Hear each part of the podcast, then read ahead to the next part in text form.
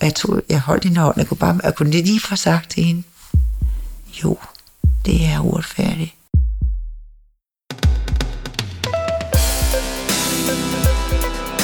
at nogen tror, at palliation handler om, at så kommer der en læge med en morfinpumpe og slår en barn ihjel. Ja. Helt groft sagt. Nu skal du bare give slip. Nu skal du bare give slip. Fordi du skal ud på de hvide strand.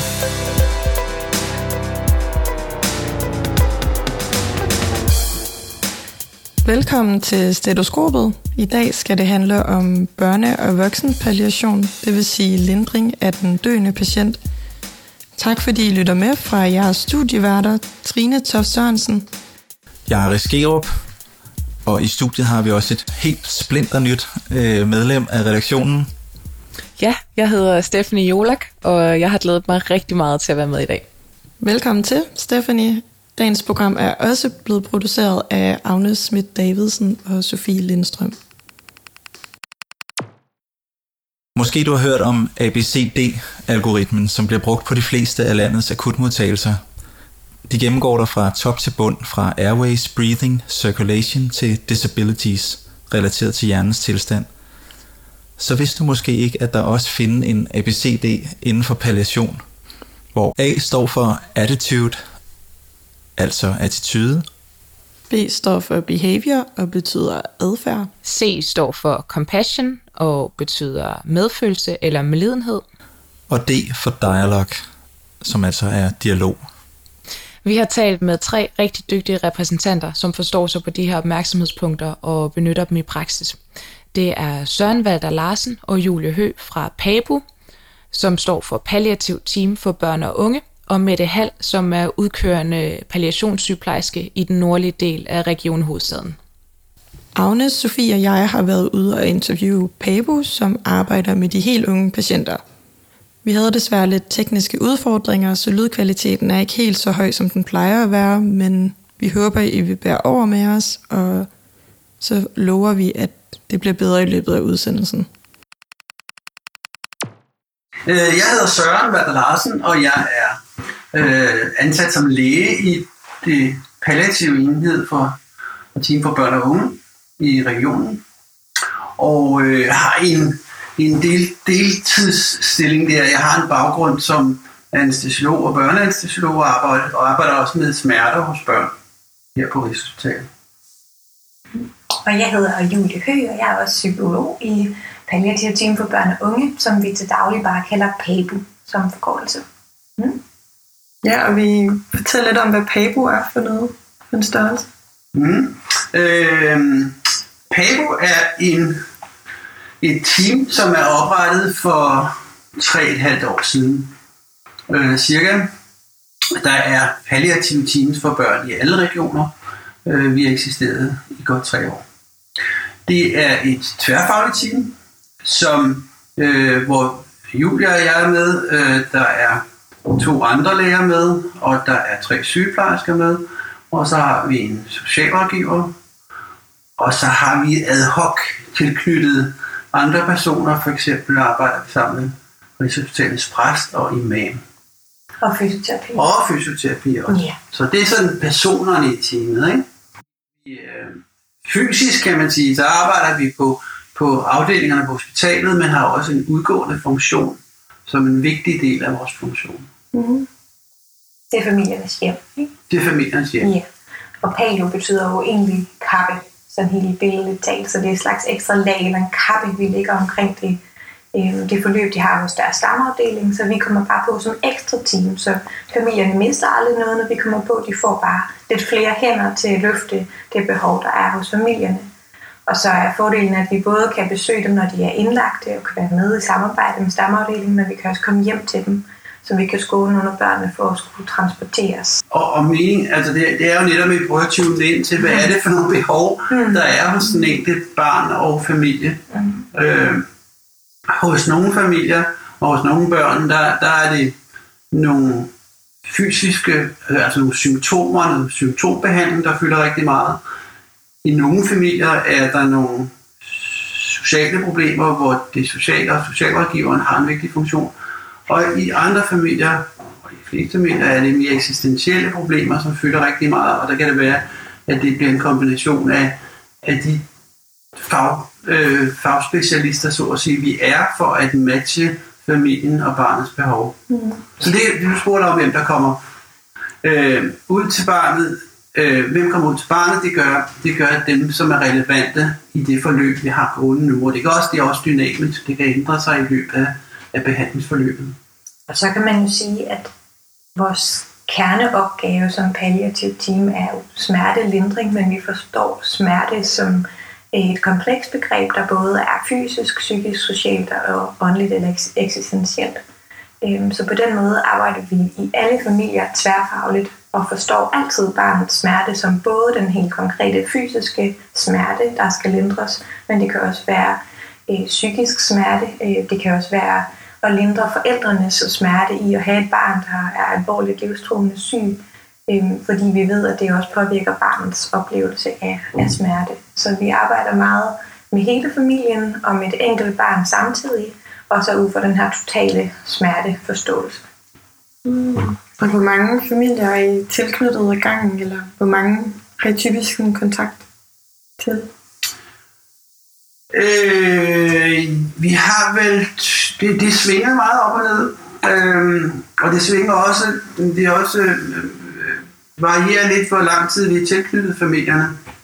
Altså vi har, vi har jo, øh, vi har børn med, med mange forskellige diagnoser, øh, og nogle øh, børn for eksempel med neurodegenerative sygdomme har et langt forløb, øh, og dem ser vi øh, med lange intervaller, Øh, og så i det andet ende af spektret har vi børn med kræft, som måske har et, et hurtigere, eller kan have et hurtigere forløb. Øh, og dem kan vi se to gange om ugen nogle gange, så det varierer lidt. Altså vi har vel kontakt til 20 familier altid. Øh, men, jeg tror faktisk, vi er mere. Eller mere, tror, vi er 20-25 ja. og så kan man sige, at deres behov for kontakt, altså hyppigheden af det, kan være øh, varierende. Og hvad er, um, altså, hvad er kriterierne for et barn til, at I ligesom kan hjælpe dem? Hvad er det for nogle børn, der kan blive henvist til jer? Overordnet set, så kan man blive henvist til palliativ team, hvis man har en livsbegrænsende eller en øhm, livstruende sygdom. Og dem deler vi så ind i nogle yderligere grupper. Men det er sådan det overordnede, det er sådan primært vigtige at vide, når vi taler om palliation. Så er det sådan, det skal være livsbegrænsende eller livstruende sygdom. Vi er et, et team, som arbejder med meget med, fokuserer meget på livskvalitet i, i bredeste forstand. Ja. Øh, men og vi, vi arbejder parallelt med et behandlingssystem, det vil sige, vi, vi, vi tror også på, og vi øh, som udgangspunkt håber og tror vi også på helbredet hos børnene. Ja. Mm, okay. Så man kan godt blive afsluttet, selvom man er blevet tilknyttet vores team. Man kan godt blive helbredt af sin sygdom, men der vil være en overvejende risiko for, at man ikke kan blive helbredt, mm. for at man kan blive henvist til vores team. Og i det kom jeg nemlig, jeg sad lige og tænkte på, om I nogle gange kan blive mødt måske med lidt modstand af familierne, fordi der også ligger noget anerkendelse i barnets situation ved, at I bliver, altså I tilbyder jeres hjælp. Ja. Jeg tænker, vi opererer faktisk med modstand på tre plan. Mm. Både fra familierne, og det handler både om, at nogen tror, at palliation handler om, at så kommer der en læge med en morfinpumpe og slår en barn ihjel. Ja. Helt groft sagt. Øhm, så opererer vi jo også med en modstand fra fra afdelingerne, som jo også skal lære at finde ud af, hvad er det, vi bruger et palliativt børneteam til. Øhm, så der er jo både for... Og så er der familierne ja. i sig selv også, ikke? Fordi, ja, altså, vi, vi arbejder jo lidt mod mm. vores navn. Altså, i den brede befolkning tror jeg stadigvæk, der er en, en, en mm. forståelse af palliation, som nu kan man ikke gøre mere. Og det, det, det, vi vil gerne finde et andet navn til os, kan man sige. Men vi skal i hvert fald forklare familierne og systemet, at palliation er en fokus på livskvalitet i alle faser af sygdomsforløbet. Øh, og at vi også arbejder med familier, hvor, vi, hvor der stadigvæk er en, en, en lille chance og, øh, for, at barnet bliver rask eller bliver stabiliseret. Men især i pædiatrien, fordi man også kommer til at arbejde utrolig meget med familien, netværket, det vil sige forældrene, søskende, mm. bedsteforældrene, mm. klassekammeraterne, Børnehaven. børnehaven, øh, som jo alle sammen bliver påvirket af et, et øh, alvorligt sygt barn. Men altså, når vi også taler om modstand, så tror jeg også, at vi tit øhm, taler sammen om, at det er både forældrenes forforståelse, der kan være en barriere for at byde os velkommen, eller, eller kunne se mening med, hvad vi skal, Øhm, men også samtidig accepten af, hvor er mit barn henne i min barns sygdom, og, og den erkendelse, der, der følger med, det er, når man gradvist over tid ser sit barn blive dårligere, eller i hvert fald kommer tættere på en risiko for, at min barn kan ikke blive helbredt, og hvad det gør øh, ved en som forælder at være i den type livskrise. Ja. Og, og hvad, hvad gør det for en som forælder? Hvad, når I taler med de her forældre, hvordan påvirker det dem? Hmm, det var svært. Det var svært. øh, det siger sig selv, at det er, er det værst tænkelige øh, for forældre at, at skulle erkende, at ens barn er så syg, så det kan dø af det på, på kort eller længere sigt. Det er jo en, en eksistentiel krise for forældrepar, som er det værst tænkelige. Øh, det gør noget ved, ved forældrene som, som forældre, øh, men også i alle de funktioner, de, skal, de har som forældre i en familie. Og, og det kan være det kan være arbejdsrelateret, og det kan være, øh, hvordan de er forældre fra søskende, øh, og, og hvordan de håndterer parforholdet, og, øh, og så er det, da det er så en, et, et stort tab øh, og sorg at miste et barn, så har det kæmpe betydning for, for det liv, de som familien, både forældre, men også søskende, skal leve videre efter, efter barnets øh, død. Så, så det, det er meget svært at forklare med et ord, hvad det betyder for forældre, men det siger sig selv, at det er det, er det værste tænkelige, man kan byde forældre, det er at skulle miste et barn. Og så kan man også sige, at mm, det er nok også noget af det, der adskiller børnepalliation fra voksenpalliation, at det strider mod ens voksenlogik, at et barn kan dø. Hvor det på en eller anden måde er noget andet, der gør sig gældende i palliation til voksne. Øhm, og det er jo også derfra, at vi oprindeligt kender palliation, eller i hvert fald tidligere har haft det bedste kendskab til palliation. Det er jo ved gamle mennesker og, og ved hospice. Øhm, mm. Og så er det jo også en proces for os i at at få udbredt kendskabet til, at palliation er så meget mere end det, og det er især noget helt andet, når vi taler om børn. Øh, udover barnets sygdom, så udvikler barnet sig også, og der sker noget med barnets kognitive forståelse af, af situationen. Nogle af vores børn er jo kognitivt fuldstændig velfungerende og er udmærket klar over, hvad der sker med dem, og nogle af vores børn er slet ikke med. Og det er jo også forskelligt, og det gør også noget ved forældrene, om barnet selv ved, at at det er alvorligt syg, eller om barnet selv ved, at det kommer til at dø af sin sygdom. Det, gør, det er meget forskelligt, hvordan, hvordan det tager sig ud, og det påvirker jo selvfølgelig hele familiens krise, både i den ene situation og i den anden situation. I det tilfælde, hvor, at, øh, hvor familien så mister deres barn, følger I så op efterfølgende, eller hvordan er, hvordan er forløbet efter det? Altså, der sker flere ting. Øhm, vi er jo selvfølgelig med i det sidste af barnets liv. Øhm, der vil altid være en måned efter, at barnet er, er dødt, der vil forældrene blive inviteret ind til en læge, primært lægesamtale, der kan også være sygeplejerske med, øh, til en samtale om forløbet og få talt nogle ting igennem, eller få lov at stille spørgsmål, eller var der noget uopklaret, vi skal, vi skal besvare. Øhm, som psykolog følger jeg både familierne i perioden op til og efter øh, dødsfald, så både mens krisen raser, kan man sige, og i den proces, men også i efterforløbet i form af, af sovstøtte øh, til familierne. Og det kan både være til forældre eller til søskende og til hele familien. Og det er jo forskelligt, kan man sige, hvilket behov, igen, hvilket behov, som vi, og de behov prøver vi at identificere. Øh, når det er sagt, så, så ved du jo, at, at, eller vi ved, at at den sorg, det er at miste et barn, det, det er at placere familierne og forældrene og søskende i en risiko for at, at øh, udvikle et patologisk sorg efter at barnet er død. Øh, der er nogle risikofaktorer, når man mister en nært pårørende, og, og de her familier er jo selvfølgelig en kæmpe risiko for, at, at et, øh, sorgen er der, men for at få en enorm sorg. Ja, og det er det, du definerer som patologisk sorg. Det er det med, hvor man begynder ikke at kunne opretholde sin hverdag, eller hvad?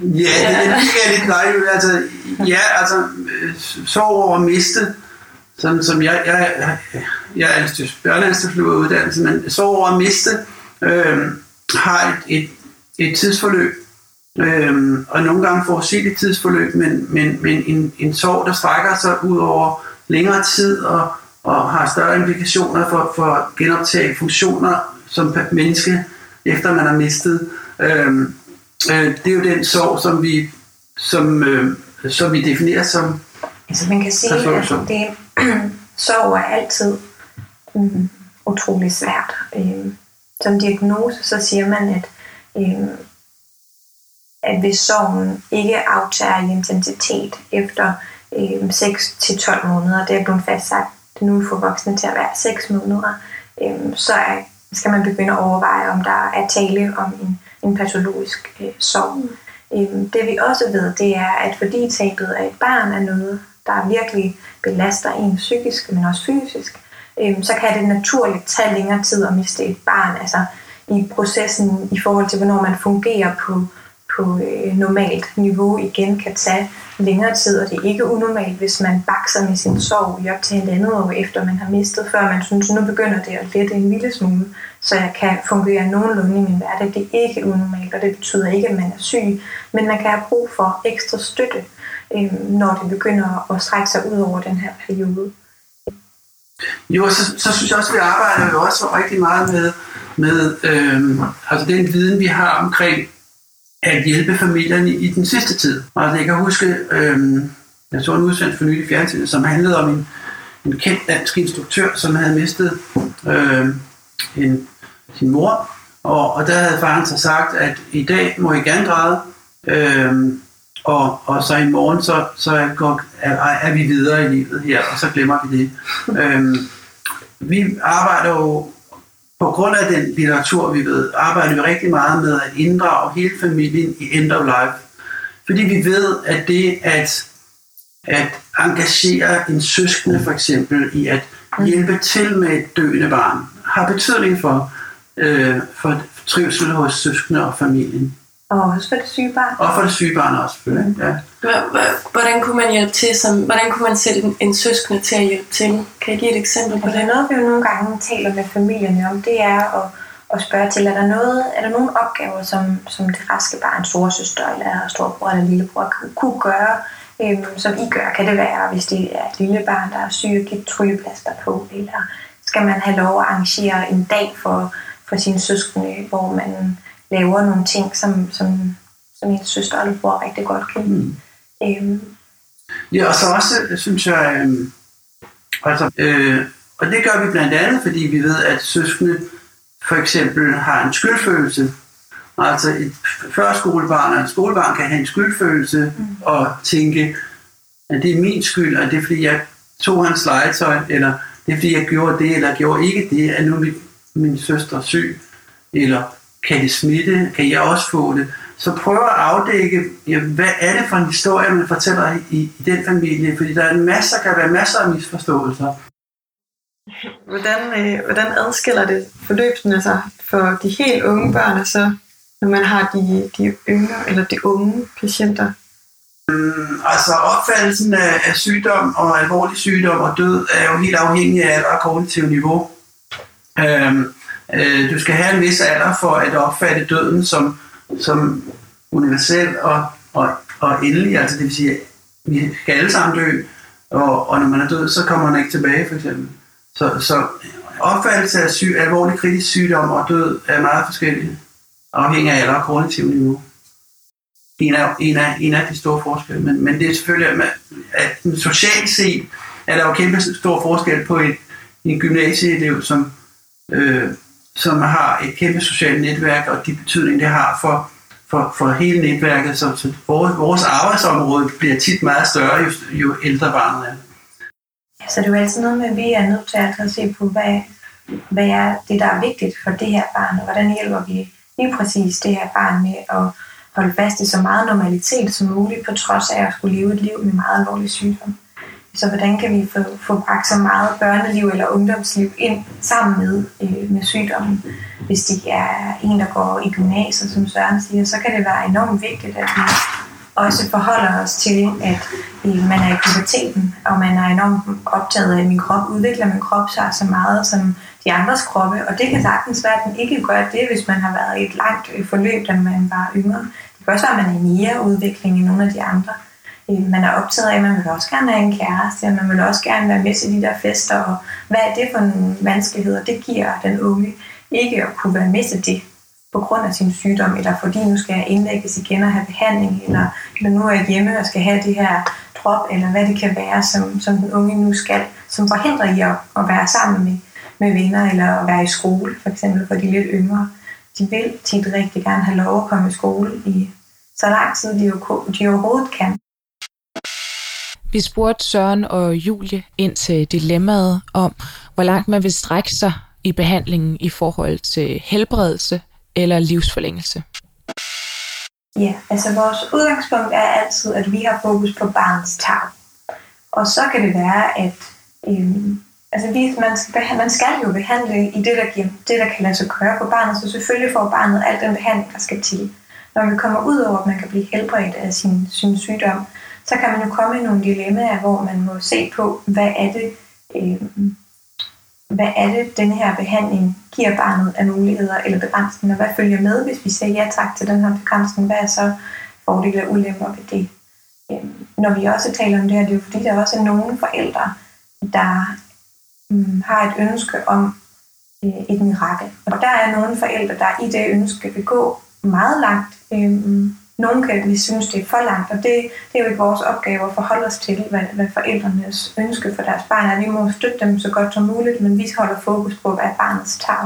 Og det kan for nogle forældre komme til udtryk i, at de tager til udlandet øh, på privathospitaler eller andet, som, som for dem øh, er et håb om al den behandling, man overhovedet kan. Hvis der bare er en lille chance, en lille håb øh, for, at der kunne ske et mirakel, så tager de imod det hvor andre forældre, de synes ikke, at det er livskvalitet for deres barn at blive transporteret rundt til, i andre hospitaler i andre lande. Øhm, Men der, der synes de, det bedste for dem, for deres barn, det der giver størst mulig livskvalitet og håb for dem, det er at have så god tid sammen som muligt. Så at være derhjemme, øh, og måske endda inde i huset eller lejligheden, og skabe en god og tryg tryg ramme, og så må man lave piknik på gulvet, eller, mm. eller at sengen bliver til et flyvende tæppe, eller hvad der nu skal til derhjemme, men, men det at være så tæt på, på basen, øh, at det er livskvalitet for andre. Så det er meget forskelligt, hvad det er, øh, forældrene ser som det, de ligesom er mm, forpligtet på og har brug for at gøre for deres barn. Og alle forældre har altid brug for støtte til at være sikre på, at de har vendt en hver sten, de kunne, og være sikker på, at de ikke har overset noget. Og det er jo en del af vores opgave at hjælpe dem, både til at se, hvad er der af muligheder. Nogle gange kan vi se muligheder, forældrene ikke selv kan. Mm. Øhm, og andre gange, så, så er det at afgøre sammen med forældrene, kan det her lade sig gøre, hvis en forælder har siddet op hele natten og har fundet et studie fra, fra USA, øhm, om, at der er en lille trial, hvor man har kunnet det her, så er vi jo nødt til at gå ind og se, om giver det faktisk mening, det studie? Er det noget, vi ikke kender til, eller hvad gør vi der i de helt ekstreme sager? Mm. Men oftest så sidder vi jo med eksperter fra Danmark inden for lige præcis det felt, som deres barn har en sygdom indenfor.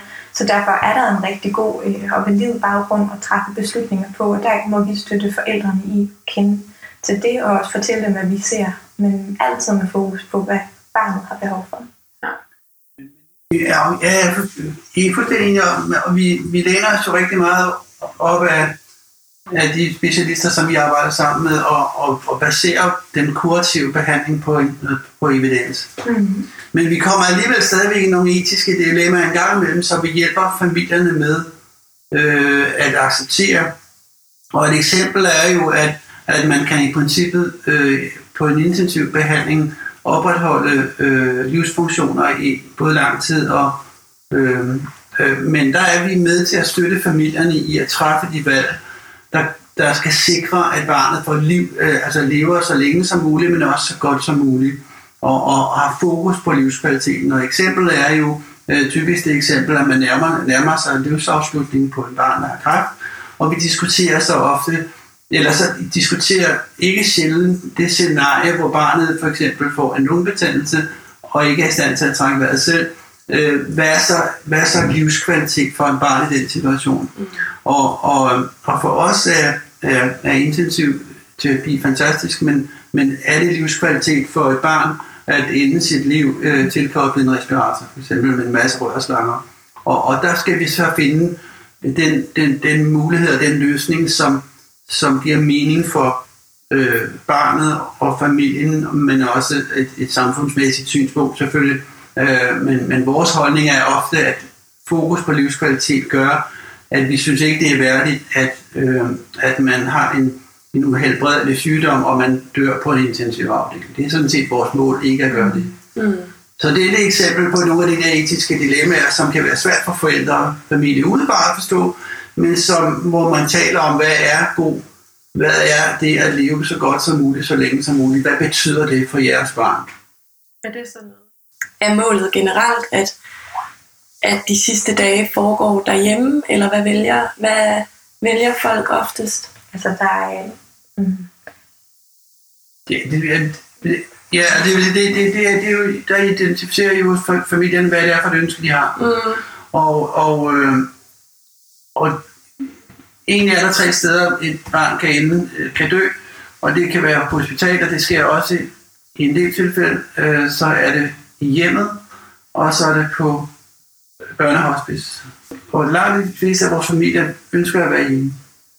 Og det er jo også noget af det, vores team kommer ud af. Det er jo netop at kunne, kunne hjælpe til det ønske, det er at, at give sit barn den død derhjemme, fordi det jo kan være enormt øh, angstprovokerende for et barn at ligge på en afdeling, især når man er så syg og, og ikke er, er helt ved sig selv, at så kan alle de lyde og maskiner og mennesker, der kommer ind og ud af lokalet, være enormt stressende for både barnet og familien, og man kan slet ikke rumme, at der skal være så mange tæt på og komme ind hele tiden om natten. Så der kan det for nogle familier være en stor gave, at de kan få lov at være derhjemme og være i trygge rammer, og familiemedlemmer kan komme og hilse på. Og og det, det, det, det er ikke sjældent, synes jeg, at vi har oplevet, at at vi har, har på hospitalet haft børn, der var meget, meget syge, som ingen troede kunne overleve bare få dage. Men, men så sker der det, at når børnene kommer hjem i de her trygge mm. områder, så sker der et eller andet fuldstændig magisk. Mm. Altså, der, der er nogle ting, der falder til ro. Det er, jeg ved ikke, det er stressniveau, eller mm. Men der er noget, der falder til ro, når man er hjemme. I hvert fald noget tryghed, der noget gør tryghed, ja. ja. Og, og, og der er børn overrasket, altså ved at leve altså måneder, hvor vi troede, det var dage. Julia og Søren fortalte også lidt om, hvad det er, de sætter pris på i arbejdet med de her meget syge børn og deres forældre. Altså den her fuldstændig surrealistiske øh, situation at være i, at skulle forestille sig, at man skal miste et barn, og hvad sker der i det øjeblik, barnet rent faktisk dør. Hvis det lykkedes os at øh, arbejde med familierne hen i en retning af at aldrig acceptere det, men, men, men forberede sig på den situation, og det lykkes, altså, og der er nogle fysiske, og der er nogle psykiske, og der er nogle eksistentielle ting, man kommer ind og berører der, og det synes jeg er en stor tilfredsstillelse, fordi vi ved, hvor meget det betyder for dem. Og, og så synes jeg, altså generelt synes jeg, det er en kæmpe gave, at altså som, som øh, ansat i sundhedsvæsenet, så har man tit en flygtig, og, og måske også nogle gange lidt overfladisk øh, kontakt med familier og patienter. Og her får vi altså lov til at være i, komme helt ned i, i dy, altså eksistentielle ting, private ting, som er ubeskrivelige Ja, det er lov at stå der, og så tæt sammen med familien. Ja. Det er bare givende. Det er ekstremt givende, og, og også synes jeg se de ressourcer, som mennesker har. Mm. Altså, det, det er, er ubeskriveligt, hvilke ressourcer, som vi har, og man kan komme frem. Øhm, det synes jeg er en kæmpe tilfredsstillelse. Jeg tror lige måske her til sidst, så øhm, kan jeg godt lide, og lige nu sidder vi jo med to eksperter øh, inden for feltet, så måske hvis I kunne give nogle råd til både, hvad man som øh, hvis nu man er pårørende eller står, altså står ved siden af en så svær situation, eller ender 7 i 13 i sådan en situation, og som sundhedsfaglig, hvad man skal gøre, når man har med palliation af børn. Hvis jeg skal komme med sådan nogle meget generelle råd til, hvad man gør som pårørende til familier, der har et barn eller en ung med, med alvorlig eller livsbegrænsende sygdom, så tænker jeg, at det vigtigste er, at man mm, tør at hjælpe, og man tør at spørge. Øhm, men oftest så hører jeg fra familierne, at nogen siger, du må sige til, hvis du har brug for hjælp. Men det kan man ikke i den situation, for de kan ikke engang selv finde ud af, hvad de skal gøre. Så hvis man helt konkret kan sige, jeg kommer forbi med aftensmad i aften, eller jeg kommer lige forbi med en pose boller, eller noget meget konkret, eller skal jeg køre Sofie til, til dans, eller Rasmus til fodbold, eller hvad det måtte være. Er der noget helt konkret, man kan hjælpe med, eller øh, hvis det er, er bedsteforældre, så kan de jo være vildt gode øh, at bruge for familien, så også forældrene øh, kan nå lige at, at få tid sammen, både til at overhovedet fortælle sammen om, hvad er det egentlig lige, der sker lige nu, eller også bare få en pause. Øh, det er noget af det, jeg som tænker er, er ret konkret. Øhm, simpelthen at, at ture og spørge, og spørge meget konkret, og ikke være berøringsangst. Det er også okay at være berøringsangst, og det kan være nok i sig selv at sige, jeg vil ønske, jeg vidste, hvad jeg skulle sige lige nu. Det ved jeg simpelthen ikke, men må jeg give dig et kram, eller hvad der nu kan give mening. Øhm, så på den måde, så bare sige det, sådan, så der ikke bliver, bliver den tavshed eller distance, som oftest for mange øh, i krise og sorg er, er belastning i sig selv, at folk bliver bange for at tale med dem. Det er nogle rigtig gode råd, Julie hun kommer med. Jeg synes særligt det med, at man bare kan være, at det er en stor hjælp i sig selv, at man ikke nødvendigvis skal finde på et eller andet passende at sige, når der ikke er noget passende at sige. Mm. Det er et rigtig godt råd. Og så er det virkelig betryggende, synes jeg, at høre, at øh, der sidder nogle så kompetente mennesker og arbejder med børnepalliation i Danmark, som jo må sige at være et sindssygt hårdt erhverv, men også uhyre vigtigt. Så mm. ja. Og med det vil vi bevæge os over i voksenpalliationen, som jo tæller en meget broget patientskare øh, fra den gamle patient, der kan levet et langt liv, til øh, den yngre patient, som kan have stiftet familie, og altså pludselig skal tage afsked med de historier, vedkommende er ved at bygge op på et langt tidligere tidspunkt i sit liv. Og for at øh, fortælle, hvordan man lindrer den voksne palliative patient, der har vi talt med Mette Hall. Jeg hedder, ja, jeg hedder Mette Hall, og jeg er sygeplejerske og har øh, været det i mange år. Og så har jeg været i hospiceverdenen stort set i de sidste 20 år, så noget den stil, ikke? Hospice og et hospice og et andet hospice, og øh, er nu i et palliativt team udgående fra et sygehus, ikke? Og øh, der er vi så et team, der kører ud og besøger patienterne derhjemme. Øh, første besøg er jo sammen med en læge, og øh, øh, vi følger så efterfølgende op som sygeplejersker, øh, hvor vi tager ud og besøger patienten hver tredje, fjerde uge. Øh, I tæt samarbejde har, er vi jo med hjemmesygeplejen, og måske også egen læge, og med vores læger, som er jo uddannet i, i palliationssmerter og kvalme og angst og uro og de der palliative ting, ikke? Hvor, hvor mange tæller, øh, mange personer tæller den her organisation, og hvor mange fagligheder er egentlig repræsenteret? Altså, vi er, øh, vi er i øjeblikket fem læger, som også passer vores palliative afdeling, hvor der er plads til patienter. Derinde også, der er plads til 10 patienter. Og så har vi øh, fem læger, og så har vi fire sygeplejersker, som kører ud og besøger patienterne i hele den øh, nordlige del af regionen, hovedstaden. Er der andre terapeuter, øh, der også deltager i det palliative arbejde?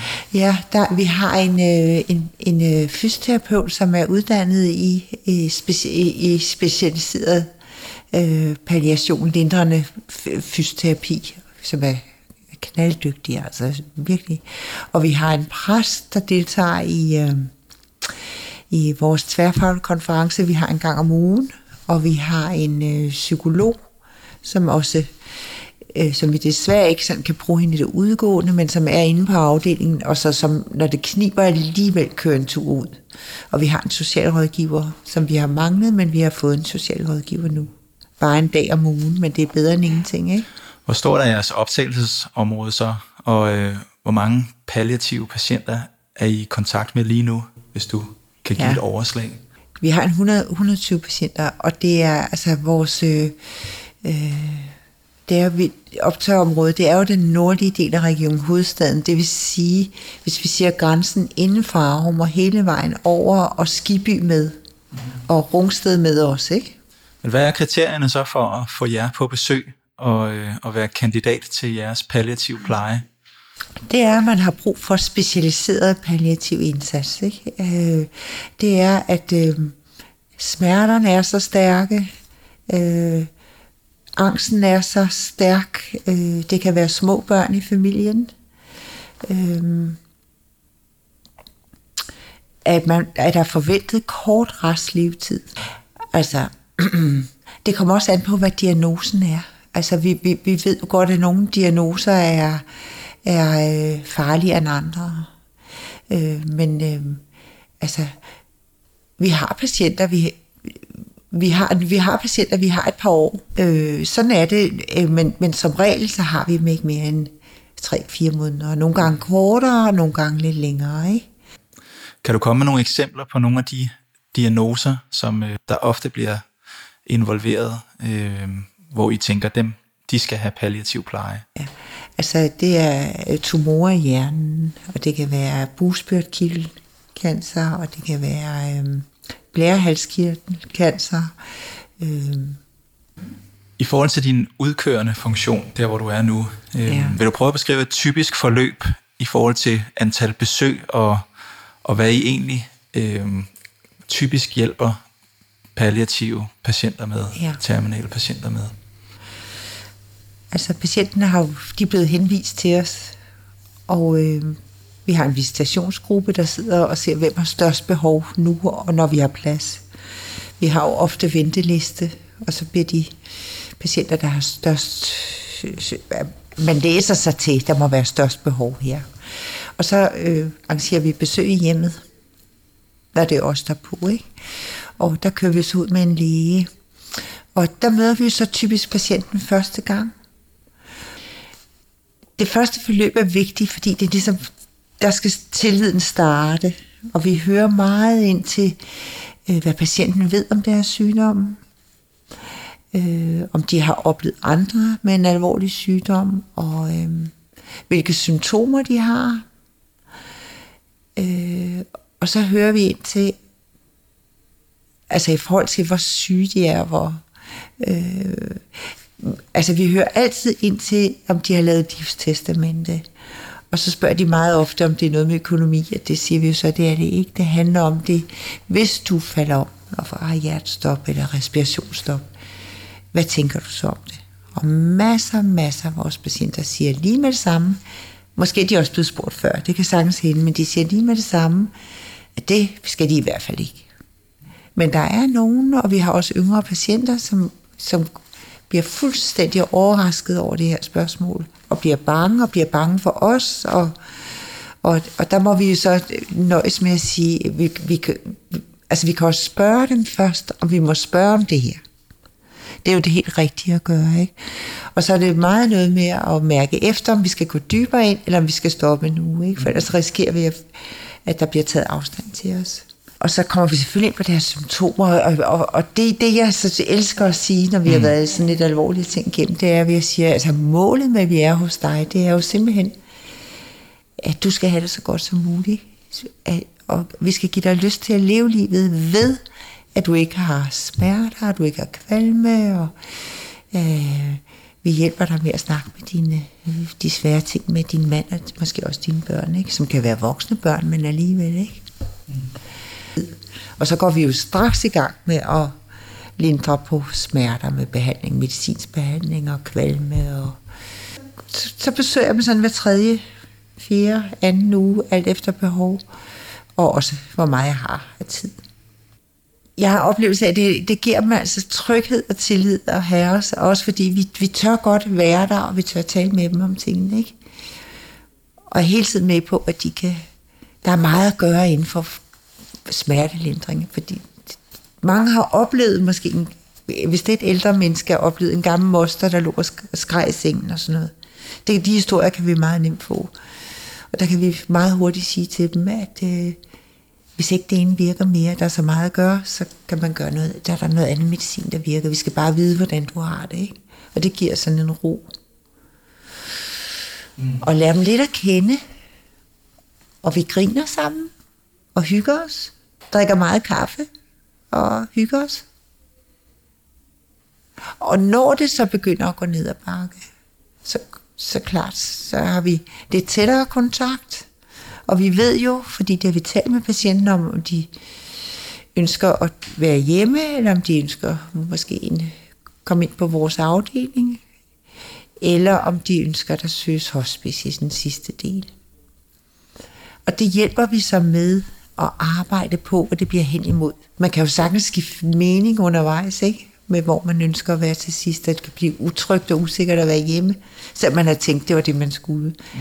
Og det siger vi også, når vi taler om det. Så kan du skifte mening, det er jo helt i orden, men vi, det er ret for os at vide, så vi ved, hvad vi skal arbejde hen imod. Mm. Øh, så nærmer vi os den sidste tid, og øh, hjemmesygeplejersken vi kommer oftere, og vi vil sørge for, at der er sådan en tryghedskasse i hjemmet, medicin til tryghedskassen. Hvad er, er sådan en uh, tryghedskasse? Der er, øh, der er vanddrivende, man tænker på lungeødem, og der er buskopan, hvis der sådan bliver rallende respiration, og der er midazolam, for at tage angst og uro, og, og morfin, og det er jo som injektion. Ja, og så altså hjemmesygeplejersken overtager jo det her daglige arbejde, så kan man sige, så ved de, de kan ringe til os, det er et tæt samarbejde, de kan sige, at patienten begynder at se katte på loftet, og det begynder de liger sådan nogle ting, og så sætter vi straks i behandling. Og hvis det tager til, så ved vi godt, så bliver det svært at være hjemme. Det er svært for de pårørende, og det er svært for den syge, hvis ikke man hele tiden er... Og så tilbyder vi en læggelse hos os. Og hvis smerterne bliver forstærket, og vi gerne vil have patienterne under opsyn, for eksempel ved at de går på metadon, eller noget man lige gerne vil, så bliver de også tilbudt indlæggelse på vores, indlæggelse på vores sengeafdeling, ikke? 80 procent af de patienter, vi har på afdelingen, de kommer hjem igen. Ved at de er kommet ind og blevet bedre lindret. Og de sidste 20 procent dør så på vores afdeling. Hvilken rolle spiller de pårørende i det her forløb? Når du skitserede ligesom for patienten, men arbejder I med de pårørende? Hvordan bliver de inddraget? For, altså så meget, de selv ønsker det, og vi opfordrer jo til, at de er der, når vi kommer. Øh, også fordi vi, vi siger du er patienten, så siger, vi, så siger jeg, øh, vi siger, altså vi er her jo, fordi du er her. Og så kigger man, så siger man, men øh, vi er lige så meget for din skyld, ikke? som sidder en pårørende. Og så kan man altid se på patienten, så, åh, så bliver de glade for det, ikke? Og det er vi. Og vi siger til de pårørende, er noget, du tænker over, bekymrer dig for, eller synes er så kan du også ringe til mig. Ikke? Vi, vi, vi, er, vi har patienterne, men vi har altid en eller to pårørende, som vi er sådan ops på, hvordan går det, ikke? Mm. Og det, hvis, der, hvis der er mindre børn i hjemmet, så er det jo, opfordrer vi jo virkelig, virkelig forældrene til at, at øh, tale med børnene om det her. Ikke? Altså på deres måde, altså svare dem. Øh, vi aldrig sige, det skal nok gå over. Altså vi, vi, vi opfordrer virkelig til, at forældrene svarer deres børn og fortæller dem, ja, mor er syg, mor er syg. Hvad har du hørt dine patienter sige i den situation? Hvad, hvad er vigtigt at få sagt, når man nu forlader en, en børnefamilie før tid? Det er vigtigt, at de har måske øh, haft mulighed for enten at lave en lille kasse med øh, mindeting. Jeg har ikke hørt om det, man kan lave sådan en lille kasse med øh, øh, et, et bestemt øh, halsterklæde, de har haft meget på, som dufter af mor eller far, ned i æsken til barnet, ikke? eller en, en, en, en lille det er små ting, barnet godt kender. Måske en lille bånd, hvor mor eller far, altså, altså den døende, har, har sunget en, en uh, godnatsang til barnet, som de kendte, og nu er det så, det er mor eller far, der synger stadigvæk. Du har det her i en mindæske. Og det kan være, at uh, få skrevet ned til barnet, som sådan en, lidt om livet, uh, både hvem de har været som person måske, og hvad de har gået op i som et ung menneske, og, øh, og, og det har fået barnet, fortæl lidt om barnet, det var så sjovt, at du fik din første tand, og så kunne du sidde på potte, og altså ved alle de der ting. Skriv lidt, eller tale om det. Det kan give dem rigtig meget ro, at der ligger noget til børnene. Jeg har haft en, en far, der fik skrevet konfirmationstalen til, til, sin, til sin søn. Ikke? Han blev skulle konfirmeres to år efter. Ikke? Det, det, det kunne give ro. Det kunne give den der ro, selvom det er en umulig situation. Ikke?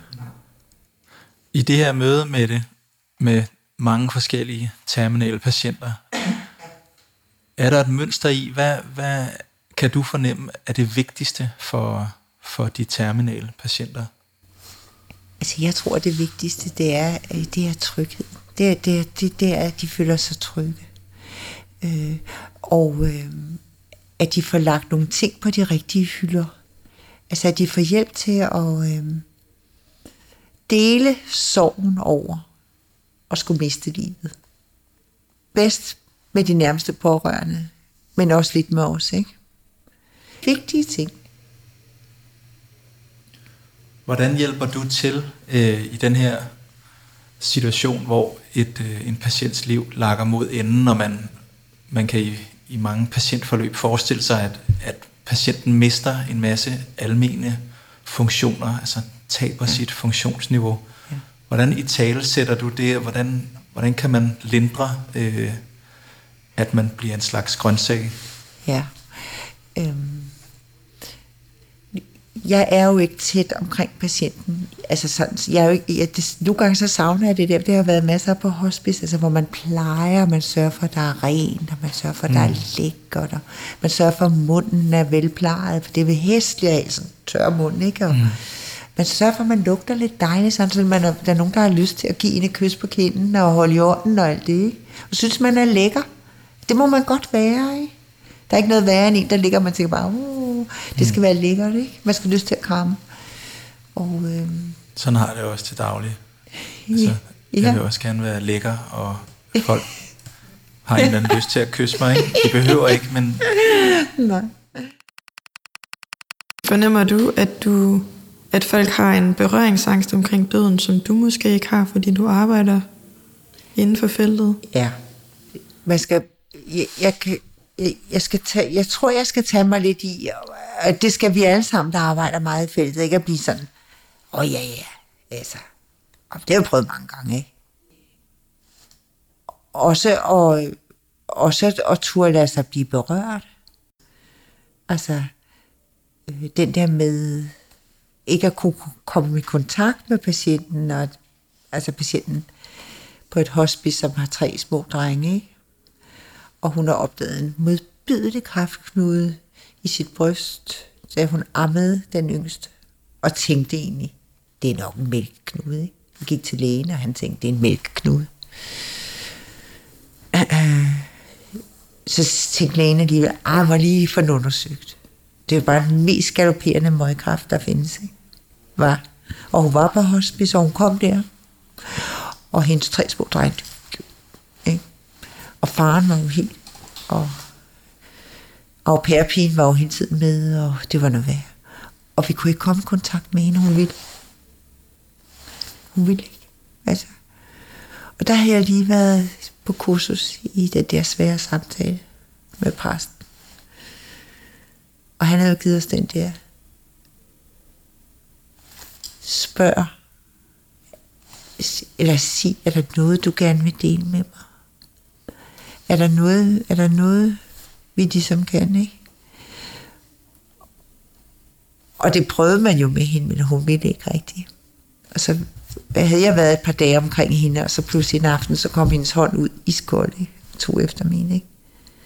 Og så sagde hun til mig, synes du ikke, det er uretfærdigt, jeg skal dø for min mand og mine tre drenge? Sådan nogle der, ikke? Øh, altså, jeg kunne virkelig mærke, hvordan det hele snappede sammen, og så havde jeg lige lært, det må det godt ske, ikke? Og jeg, tog, jeg holdt hende hånd, jeg kunne, bare, jeg kunne lige få sagt til hende, jo, det er uretfærdigt, men fortæl mig lidt mere, ikke? Fortæl mig lidt mere. Med den viden, at hvis man deler den der, de svære tanker, så bliver det lidt mindre svære. Hvis man har en og ligesom dele det med, ikke? Og det endte med at hendes tårløb og min tårløb. Vi talte ikke ret meget, men hun fik lige sagt, synes du ikke, det var uretfærdigt, ikke? Og det var, altså det er at blive i rummet og være sammen med en, bare være der, ikke? Og dele det med hende, og det gør ikke noget, at man er påvirket af situationen, vel? Det var en stærk oplevelse. Ja, det er godt nok nogle stærke oplevelser, som melder sig i mødet med øh, de her patienter, som jo er døende. Og når vi taler palliation, så taler vi jo også, at nogle patienter ytrer et ønske om at modtage aktiv dødshjælp.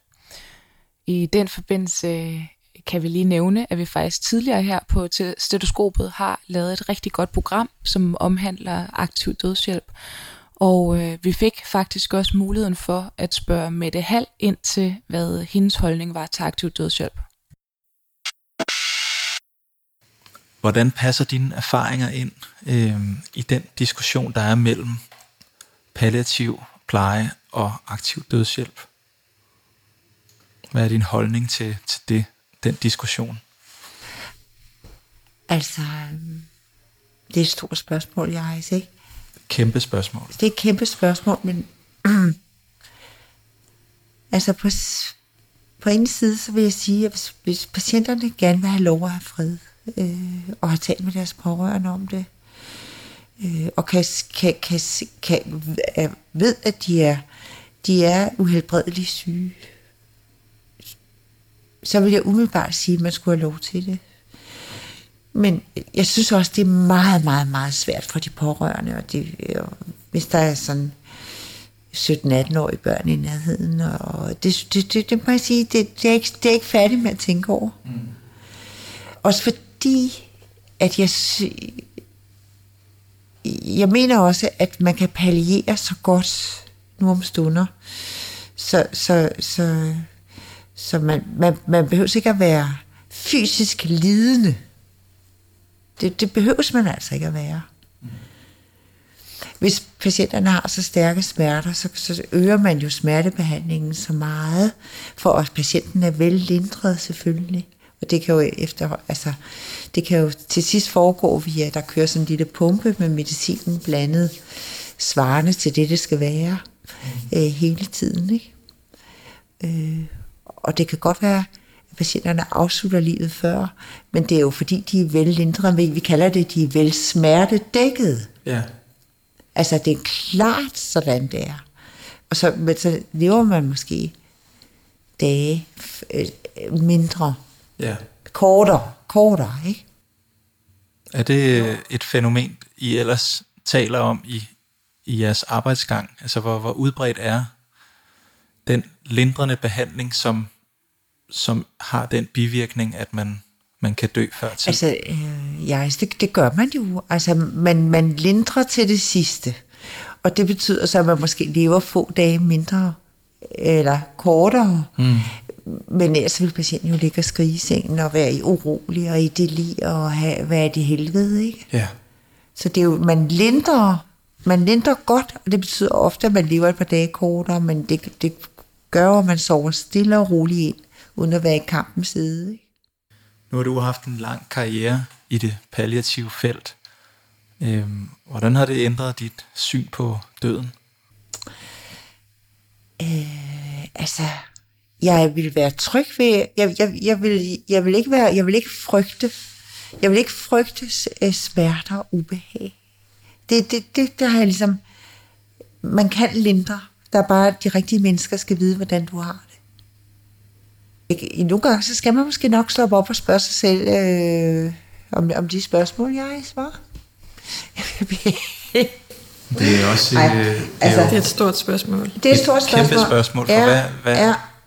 Hvad er det, hvad forbinder man med altså, døden, ud over et, et afsavn af en person, af et ja, liv, der, ja. der forsvinder et sted hen, man ja. ikke ved. Og jeg tænker ja. bare på, om, om, det havde... om det ligesom vokser på en, når man nu arbejder i, i terminal pleje, i palliation, at, ja.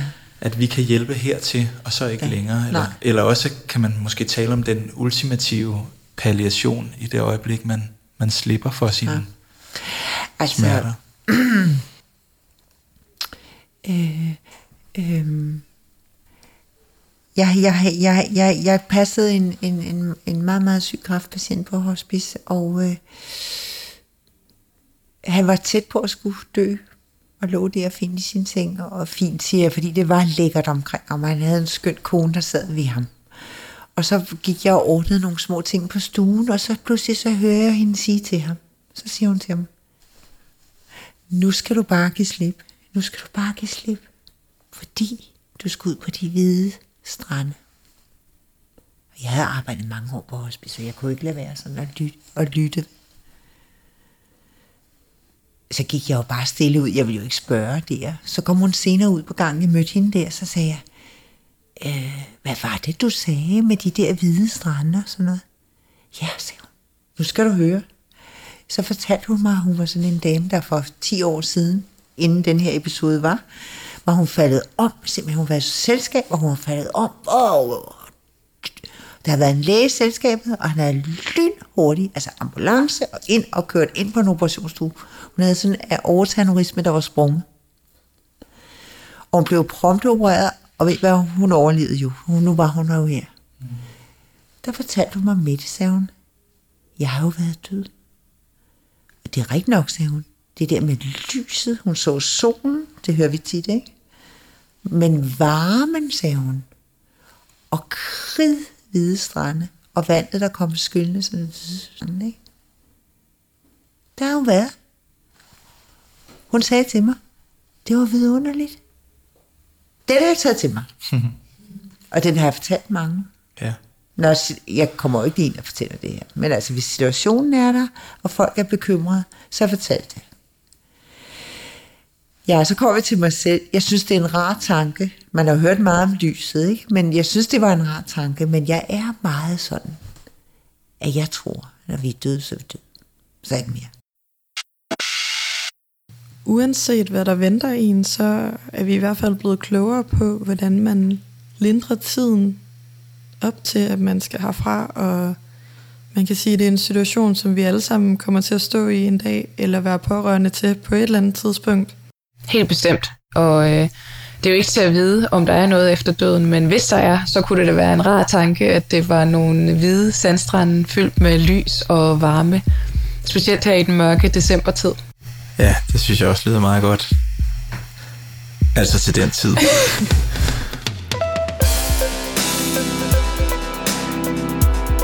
Det var alt, hvad vi nåede i dagens program. Vi håber, I kunne genkende vores seriøse attitude, adfærd, medfølelse og dialog for at belyse det her område. At palliation er mere end en endestation. Tak fordi I lyttede med.